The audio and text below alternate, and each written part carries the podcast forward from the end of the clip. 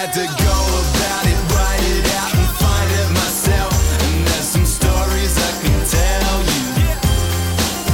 I had to It's the Final Word Cricket Podcast with Adam Collins, presenting the greatest season that was 99 World Cup, four years on from when we first made this program. I've got down the line with me for the first time in too long, Shannon Gill and Dan Brettig. Shannon Gill these days from Code Sports, and Dan Brettig, regular guest, was on last week from The Age, the chief cricket writer there. Lads, we have decided to, on the basis that the calling the shots director's cut went so well uh, before the World Cup to start rolling out a, a show that we made exactly four years ago. Well, I say exactly four years ago, four years ago in the World Cup context during the 2019 World Cup about World Cup 99, the second series of the greatest season that was.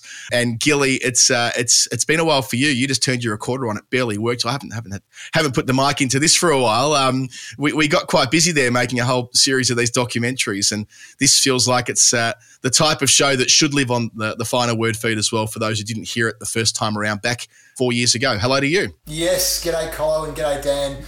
Uh, the final word has kicked on and kicked on, and as we, we discussed this a few weeks ago, that why wouldn't why wouldn't the people that listen to the final word every week and the huge audience that listens every week now be interested in this little thing we did a while ago? And it, and it, it I, was quite shocked when you said, of course, it's four years because it's a World Cup time, but it it just made me sort of stop and think, wow, that is a long time ago, and it, it some of it seems like yesterday, some of it does seem like a long time ago, but.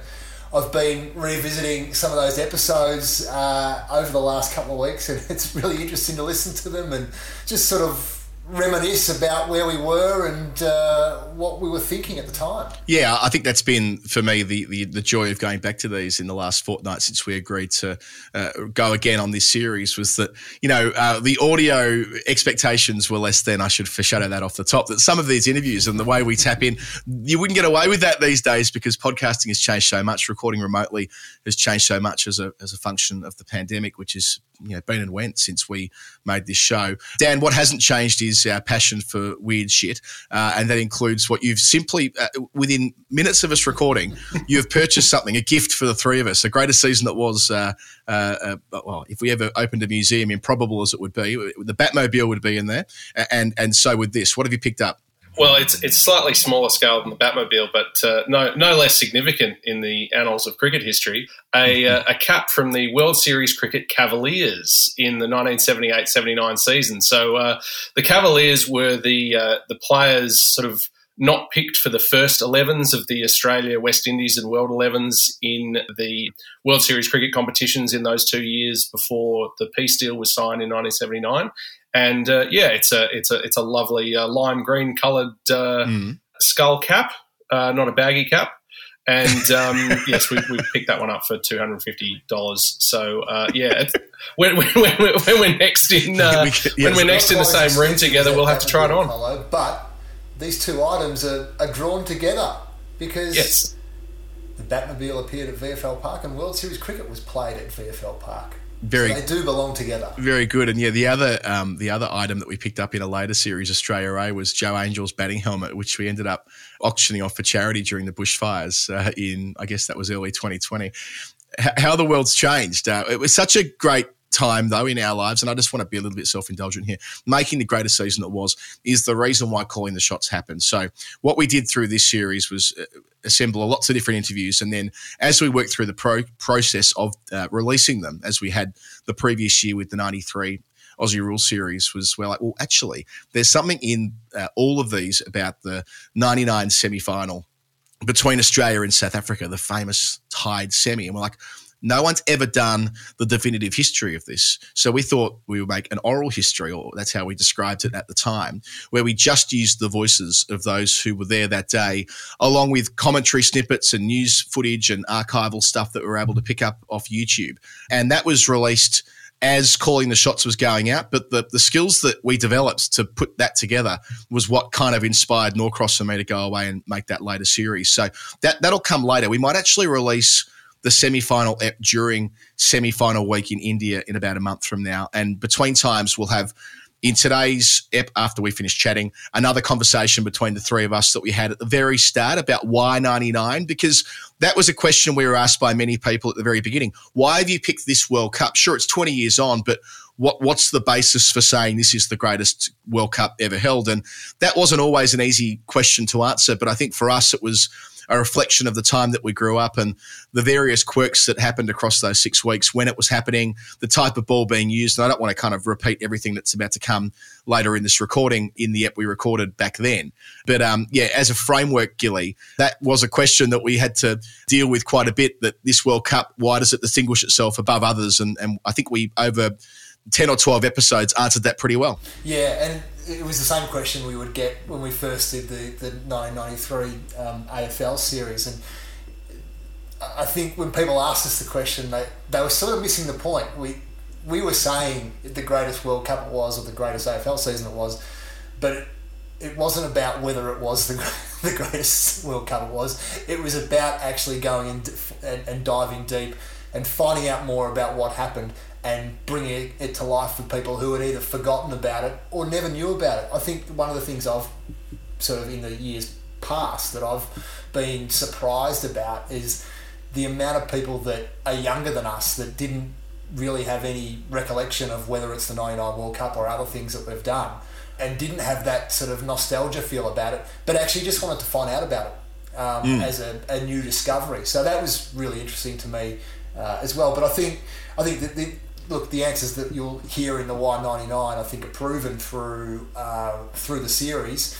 The question is whether, um, off the back of 2019, uh, whether it still is the greatest World Cup it is, and that's probably a discussion for another day. Yeah, it's an open question, isn't it? Whether it was overtaken by the tournament in England 20 years on. I don't think there's any other real contender for various reasons, but yeah, that, that that's maybe three other enthusiasts can make a a retrospective pod about 2019 in like 16 years from now or something like that. Dan, the other sort of charming part of this was that, well, for me anyways, that Gilly was with me for a lot of this in London. You came and joined at the end because Gilly came over for his job at the time to be in England during the World Cup. So we often had you down the line, or before Gilly got to England, it was the other way around. You and he were doing interviews where I was down the line, and we just had to make do. But it was a, a series of interviews that we're fairly proud of, and, and some that went in directions we didn't anticipate.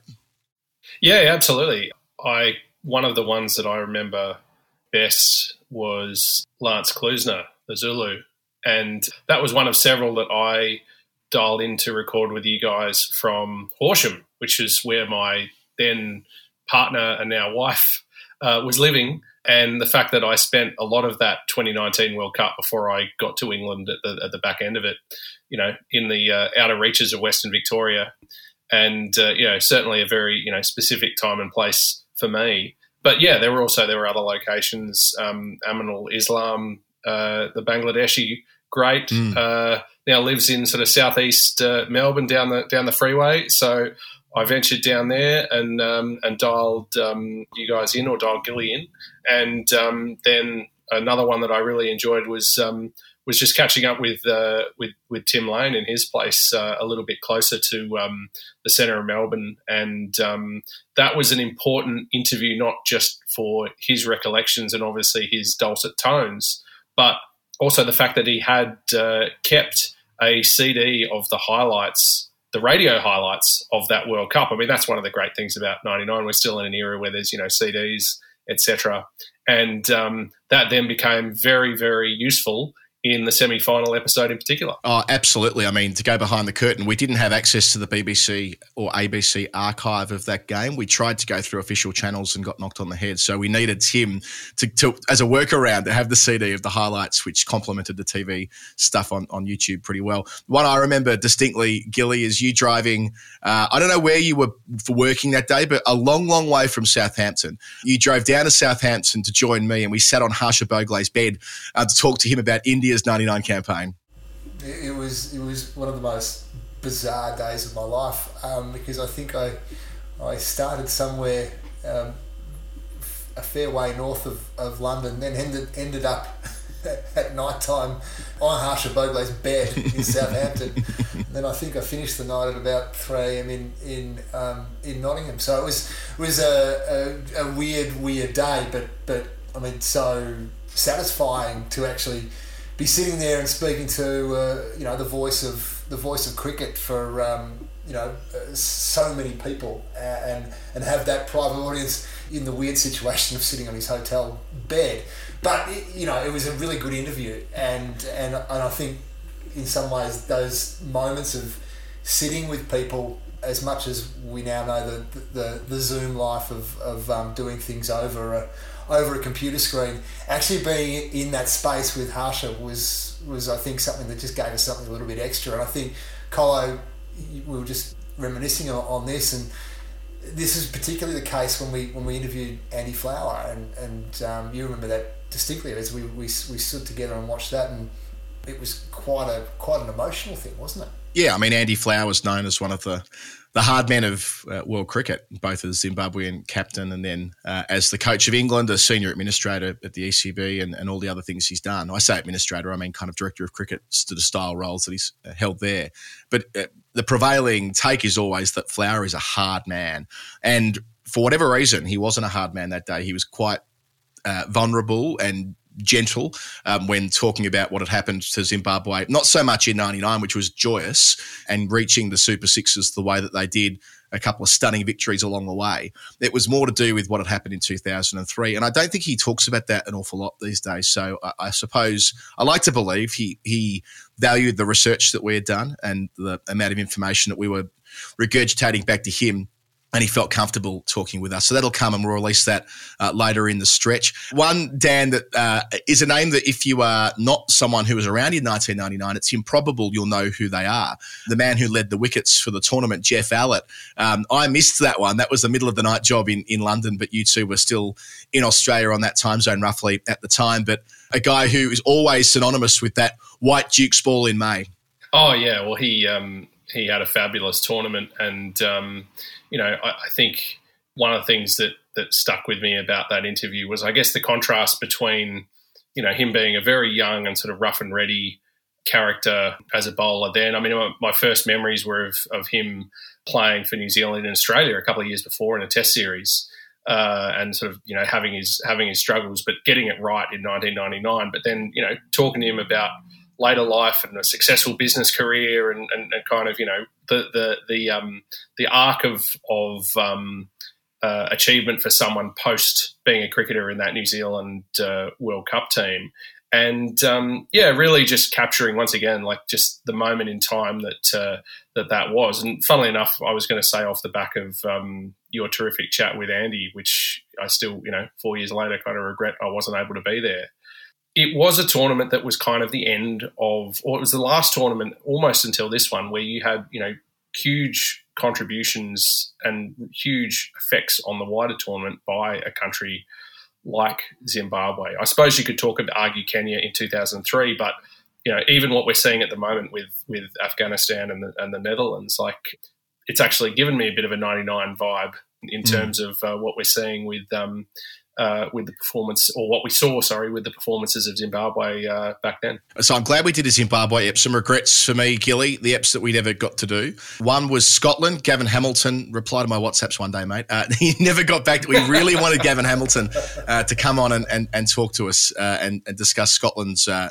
um, time in that World Cup. That never happened. Dave Stewart from the Eurythmics, we had a dip at getting him.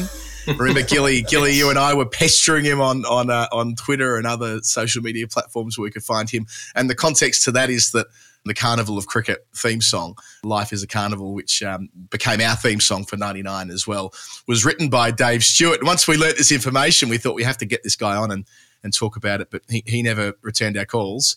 And we never really featured anything about the West Indies, which looks like an oversight in hindsight, given I know they didn't make it through to the elimination stages, but given how important the Windies were in 90s cricket and, uh, well, earlier 90s primarily, but um, we're still in that decade that we were never able to get hold of anyone who could speak with authority on what happened in those six weeks. Yeah, we from memory we had a, a fair crack at, at Curtly and um, and maybe a couple of others, but we just couldn't get that over the line, which was a bit of a shame. We, we had a um, a decent go at uh, at Shoaib Akhtar as well. Oh yes, the other one we tried to get, which we didn't quite get. But if you, for some reason, this um, if you're listening to this and you've got contact with Shoaib uh, perhaps. well, well, well, te- well, te- well, technically, and I forgot about that actually, Gilly. I forgot we tried to get Shoaib. Yeah. Since that, I've spent a night in his compound in Rawalpindi um, when I was there last year when we went down there uh, with Tom Decent and I were doing a a piece for, for your joint, Dan. Well, Tom was writing up and doing an interview. I was filming it for him, you know, being a good housemate and and and, and contributing my technology to the process. And um, took us out for dinner afterwards, and you can you can just picture what he's like, like a wad of cash, people coming up to him, and he's like being the life of the party and and uh, and king of the room. But down in his compound where he's got a life-sized, um, what would you call it? Not life-sized cardboard cutout. They're the things I collect. A life-sized portrait of himself that says, I think it says, "We miss you," and he and he got his photo taken with us in front of this "We miss you" Shoaib poster, but a like life-size poster of himself, and uh, there must be hundreds of um, pieces that would sit nicely in the final word. Final word, greatest season that was archive or or museum that we were talking of before. So there, there is a way to get to Shoaib. I mean, maybe that's what we try and do here. Maybe the final ep here in this, uh, as I think on my feet, of these. Uh, reprised episodes where we're going to release each interview over the next couple of months. Some will happen during the World Cup and some after, um, as we lead into the Australian summer. Maybe we try and get Shoaib Akhtar on the line with the three of us, just talking about the '99 World Cup. How's that sound, Gilly? Well, this it's it's like the best of with the new single or the unreleased side that's now now now a single um, that we could potentially put out. So, but you know the campaign starts now. If you want to, I don't know if he's on Twitter, but if we want to hassle him on Twitter, go for your life. Uh, yeah, I, I, well, who knows? There might be more. There might be more. There might be more, and um, and and hopefully there will be more for us as well. We're not going to talk before each episode. What we'll do is I'll just record a brief uh, script that details what we were doing then and when the episode was released and and that kind of thing. Otherwise, I need to get you guys on the line ten times, and that's harder to do these days than it used to be um, with our various other commitments and so on. But um, it, hopefully, this is the prompt for us to start recording the greatest season that was. Again, there were three cricket series all up. There was 99. There was Australia A, which was around the time my first daughter was born. And then there was the Final Frontier, which we recorded when I was in hotel quarantine. So a real, um, a piece of its time uh, back in uh, later 2020, um, but a couple of footy series as well, and some others that we started making and didn't quite go through with. But yeah, I like to believe this will be the prompt for us to start recording again, boys. Yeah, that would be fantastic. There's one of the things that I love revisiting the episodes, and it's not not just the '99 World Cup, but but whatever series. It's just the accumulation of little moments that we were able to collect over time with people who sometimes haven't rethought about those matches or those seasons uh, really much in the intervening years at all. Uh, there was actually one in the in the semi final episode from Adam Gilchrist that that I, uh, I I really loved, which was when he talks about Hansi Cronje getting out. You know, the third of Warne's three quick wickets, absolutely not out, hit on the hit on the foot. But you know, in the mania of the moment, everything looks out, and he's given out. And um, him just remembering and you know having double checked it with having a look at the replay of Warney calming down in the in the huddle a little bit and look actually looking at people and going, "Was that out?" and that's just like it, it's those little moments that that we've been able to compile over time of you know actors in great moments in in sport actually having a, a fresh look at those moments. All right. Well, with no further ado, uh, let's roll out the first of these. This is a, a brief 20 minute splice that just makes the argument why 99. And after that, we'll start with the interviews. We'll go with one per week and see where we land. Gilly, Bretto, thanks for jumping on the line. Let's do this again soon. And one more thing every minute of what we put out with the greatest season that was over the years was overseen and usually edited by one of the very best people you could ever wish to work with in life, Jay Mueller. Be sure to follow Jay at bad underscore producer on Twitter and Instagram. He's always working on something that's worth listening to. Okay, on with the show. Hi, I'm Brian Roddle. You're listening to The Final Word. Was 1999 the greatest World Cup there was? Perhaps. But was it the most interesting, the quirkiest, home to some of the most memorable moments in the history of our game? That's the case we'll make to you over the next seven weeks as the greatest season that was presents World Cup 99. Tendulkar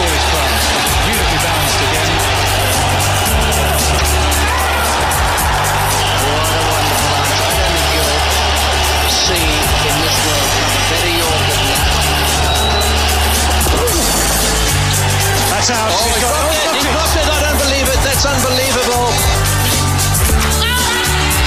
Boundary- He's out. Peter Willis decided that's LBW. And a remarkable win by Zimbabwe. Sourav Ganguly just waiting on that long enough to place it away from Jonty Rhodes. It's out for the catch. Mark Waugh takes the catch. He just got it away. Please no. Flash, that could be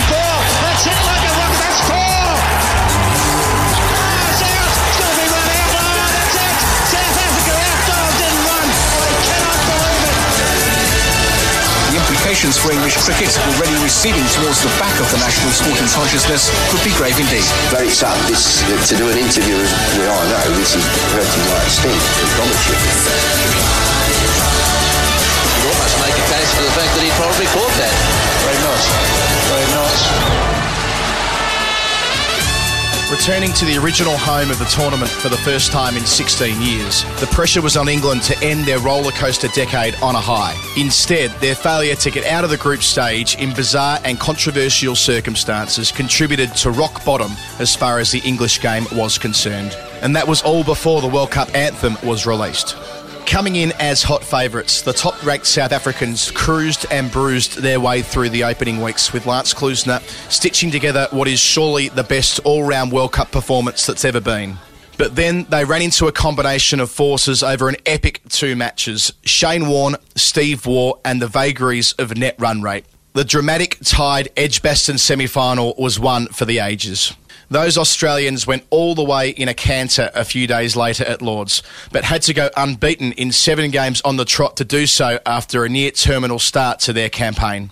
Topping up world class match winners with wily veterans, there was nothing stopping them after overcoming the Proteas in the best game this format has ever seen. This 50 over format that had driven cricket's colossal growth throughout the 1990s. When the pyjamas were on and the ball was white, TV eyeballs and huge crowds followed. Organisers dubbed 1999 the Carnival of Cricket, and this was exactly that. With the swinging Duke's ball and early season pitches tilting the balance of power to the bowler, an unknown Kiwi named Geoff Allott led the competition for wickets, while the Rawalpindi Express Bakhtar pushed ever so close to the 100 mile an hour barrier for the first time. But his Pakistani side were far from infallible en route to the Lord's final, losing to Bangladesh.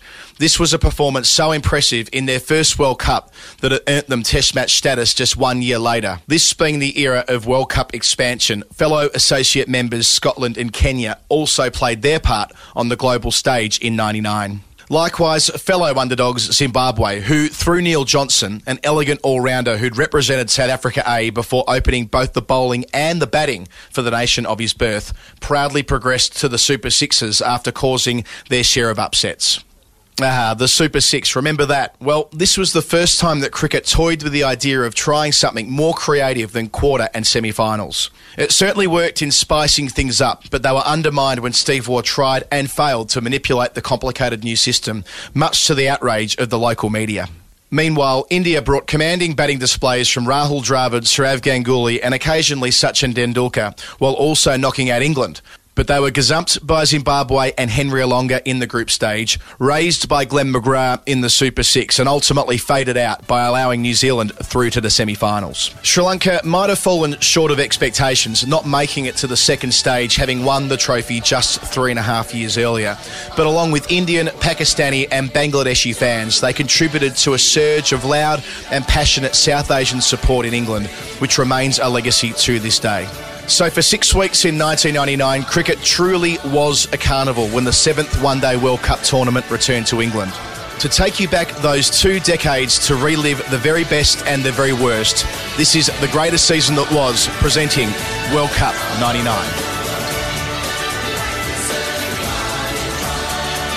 I'm Adam Collins. I'm Shannon Gill. And I'm Dan Brettig. And this is the greatest season that was, presenting World Cup 99. We are thrilled to be back with you for a second season of the greatest season that was, of course, following the 1993 AFL season in 2018, which we recapped 25 years later. But for the Cricket World Cup of 99, it is now two decades on. Uh, Gilly, it's a tournament that we've spoken about a lot. Uh, once we finished 93, we knew that this was the obvious next piece of the puzzle for us. A tournament that was really important in terms of the, the time of life. It happened for us as teenage lads watching from Australia, but one with so many memories that have really defined the end of that decade. Yeah, I think there's lots of things here that um, not only define a decade, but defined one day cricket in a lot of ways. Um, the semi final clearly is, is talked about as the greatest uh, game of all time in, in one day cricket. Um, the things that I remember from an Australian perspective were, were the go slow that, that uh, Steve Waugh engaged in against the West Indies. Um, Lance Klusener, I mean, what a what an amazing performance his was. And as we've gone back, I think we've learnt more and more about that. What we do, which is go back and talk to the subjects well on, well beyond the point when um, it's still in the news cycle, so they can be a bit more open and upfront with us, Dan. And that's what we've started doing in the last couple of weeks. Yeah, the the, the recollections from 20 years ago uh, really do bring home that this was a tournament that I think, to a lot of degrees, under promised but ultimately over delivered. That it was uh, seemingly, you know, it was early grey English summer. England got knocked out early. The opening ceremony wasn't up to much. There were issues. Some some didn't necessarily like the uniforms. All those kinds of things. But as the tournament built, and towards the end, certainly in the Super Six and semi final stages, uh, you get a series of moments and matches that really have stood the test of time and cause us to want to go back and have a look at this. Not just because the 20 years is a, is a neat marker, but because there are games and moments in this tournament that uh, really do stay in the mind's eye as vividly now as they did in 99. Dan, you mentioned the Super Six, and that is something that you'll hear a lot of if you're perhaps a younger listener and you aren't familiar with how they set up the tournament in 99. They decided to um, do away with quarterfinals and reduce the amount of sides that made it through to the second round out of the group stage to six. And, and Gilly, that was partly a product of cricket's expansionary program at the time. They wanted to have more teams in the World Cup, and that meant tweaking the parameters somewhat. And, and they succeeded in doing so. In 99, Zimbabwe, who'd only been a full member nation for seven years, made it through to the second stage. Bangladesh knocked off Pakistan, which was a big step in them getting test match status. Scotland and Kenya played their parts as well. It was, it was a tournament that truly was a World Cup. Yeah, it was this, half, I suppose, half measure in a way of of making sure everyone was included and those um, uh, non-test playing nations were involved, but making sure you still had the, uh, the amount of marquee games between the big countries later on, and that didn't always work the way it was was planned, as we'll explain during the series. But I think the other thing uh, that I look at at this this time is it's it's a cap on the 90s and the 90s the explosion of cricket during the 90s is, is a huge thing in that um, TV becomes such a bigger player and cable TV becomes a bigger player, whereas cable TV became a big thing in the US in the 80s. It, it was in the 90s it sort of hit the cricket world. And um, we started to see cricket from, you know, as an Australian, we grew up probably early days in the 80s. You saw the Ashes from overseas, but you pretty much saw nothing else in the 90s, that changes and um, it brings untold money into the game both in a positive way and a negative way with you know the corruption scandals that were were hovering around cricket at the time.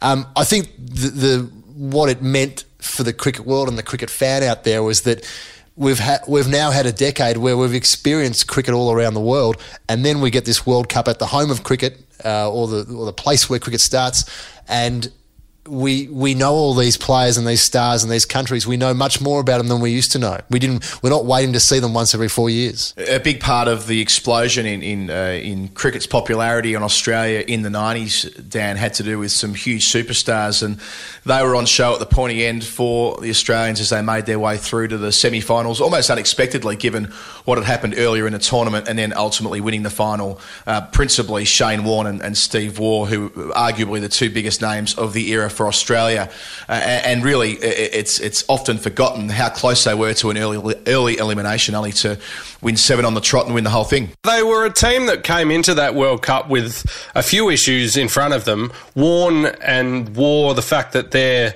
uh, you know previously close friendship had had been very drastically affected by the fact that Waugh as captain and part of the touring selection panel, had voted against Warne, the vice captain, to have him dropped for the last test of the preceding Test series in the West Indies because his shoulder wasn't quite up to scratch. So that was a huge issue for them, as was uh, the fact that Waugh's captaincy was still in an embryonic stage. He was still getting a hang of the the kind of um, uh, mark that he wanted to put on the team that he subsequently did successfully, but was still trying to work it out. And another one to throw in there is Glenn McGrath and the English conditions. There were all sorts of theories about the White Duke's ball and the conditions. McGrath was bowling at first change, and that really wasn't working for Australia as a formula. So they had all sorts of uh, issues going around, and the fact that they built up to a successful conclusion to the tournament and uh, really an overpowering conclusion to the tournament when you think about the final.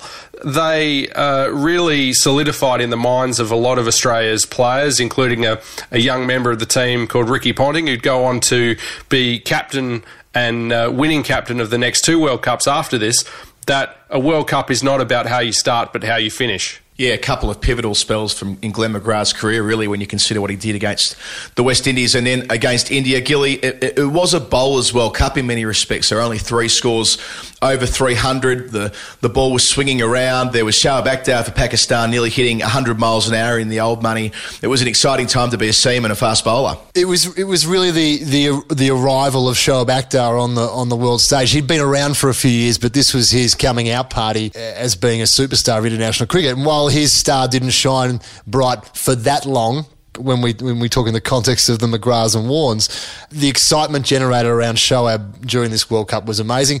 But then we go to the other end of the spectrum and talk about a bloke from New Zealand by the name of Geoff Allott, who was the leading wicket taker, taker in the tournament. I don't think he professes to be Shoaib Akhtar, but it just showed that this tournament and you get it right for a couple of weeks and the unlikeliest of heroes can uh, can really rule the world. Dan, the bloke that probably deserved to be the hero uh, and standing on the podium on the final day was Lance Klusener. Gilly mentioned him before, but it was an all-round performance for the ages, wasn't it? I mean, it's hard to imagine a player having as much of an influence with both ball and bat and not ending up on the right side of the of the equation in the semi-final. Yeah, well, Klusener really, uh, I think, partly as a product of the strength of South African cricket and the South African team, but also the uh, the mindset that he had as a cricketer and one that he would uh, go on to demonstrate uh, at, an, at other times in his career uh, was really ahead of the one day game. Uh, relative to uh, a lot of other players around the world, and perhaps even a few of the other players on his own team, in terms of the degree to which he had thought about and worked his way through the idea of destructive batting at the finish of an innings. And the uh, you know the the detail that he uh, went into and the effort specific effort that he committed to to train for scenarios that other players whether they be bowlers or batsmen were really not thinking that much about at that stage. And and I think um, in the totality of Klusener's performances uh, right up until that very last ball, uh, there is a, uh, a, harbinger, I think, of where the game was subsequently to go when 2020 arrived. So this wasn't just a performance for the ages within this World Cup. This is a performance that really points us towards the kind of specific skill training for specific moments in in, in matches that uh, we now see much more commonplace and, and something that I don't think Klusener, largely because of the way that South Africa's tournament ended in that semi final, has ever quite got enough credit for. As I mentioned off the top, a big part of the greatest season that was is talking to the people who were there at the time, and one of those, of course, was Lance Klusener. and we were thrilled to have a conversation with him a couple of weeks ago for 99. Here's a, a bit of a preview of that. And again, you know, not Alan's job to be scoring one run off the last ball, you know, and, and extremely unfair for us to, you know, mm. knock on his door and, you know, say, oh, well, whatever happened, happened was because, you know, you dropped your bat or you did this. And for me, that's extremely unfair. And the real answer to, to that question is where were the top seven batters, you know, where were they, you know, having a shower and watching it on, on telly. And, and we did that too often to not just Alan, but we did that too often to myself and to to Bouchy in, in, in that tournament as well.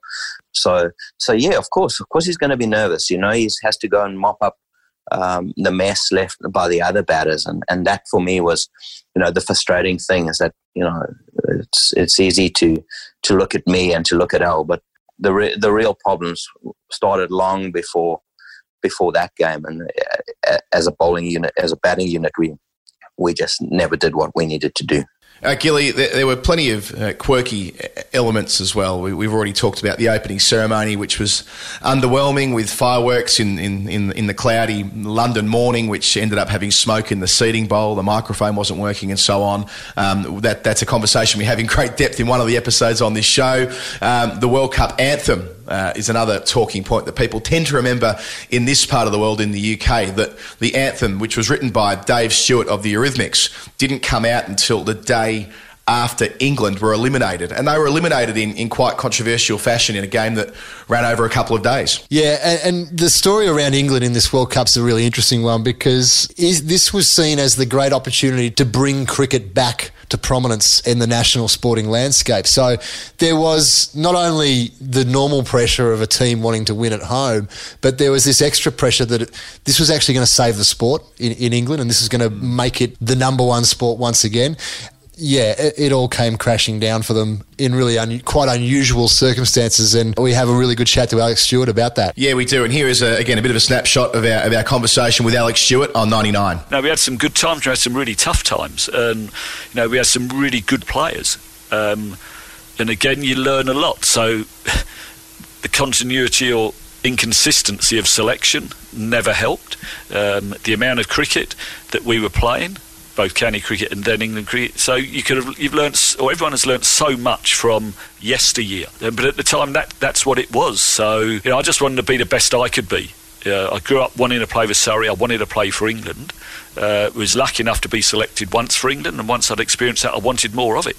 Um, and I played with some very, very fine players. But what we weren't, we weren't consistent enough. We weren't consistent enough in selection. We weren't consistent enough in our performances, and therefore our overall record was hugely inconsistent. But Dan, while the tournament might not have necessarily been perfect, and there are some things that people can and do point to, uh, the objective was to be the carnival of cricket. And when it came to engaging the South Asian community, that's exactly what it was. Some of the most defining images of the tournament is almost the noise that you hear around the ground from the Indian and Pakistani and Sri Lankan and Bangladeshi fans, even though in the case of uh, Bangladesh, uh, Sri Lanka and India, they had under, un- underwhelming tournaments, but um, it certainly uh, tapped into a vein which continues to be a big part of cricket in this country 20 years on. Absolutely, and and some of the uh, the matches that come to mind in, in that regard, the noise and the enthusiasm of Pakistani supporters at Headingley when uh, when Pakistan knock off Australia early in the tournament is is one. Another is India mm. playing.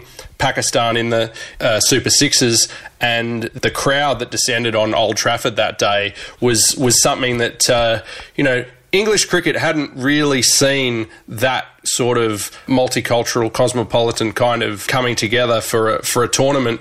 Perhaps not since the 1970s, when um, you know a lot of the uh, the Windrush generation uh, immigrants from uh, the Caribbean were populating the grounds to watch Viv Richards bat or to watch the, the great West Indian fast bowlers bowl. So that sort of atmosphere was something very new. And I, and I think also uh, there was, um, even though India didn't have a great tournament all up, uh, eliminated eliminated at the Super Six phase, they brought a lot of runs. Sourav Ganguly and Rahul Dravid and Sachin Tendulkar, to a lesser degree, all had big days, and that was very much to the delight of the fan following that they had in the tournament in England, and also, of course, a burgeoning television audience around the world. And Dan, that actually brings there's a couple of sort of more quirky things that I look at when, when I look at 1999, and it's the last of the great crowd invasions as soon as a game finishes, where thousands of spectators stream onto a ground, and that plays into what you were talking about of the, the, that atmosphere and that crowd engagement. The other thing I think it's it's the apex of what I call the sleeve era of cricket,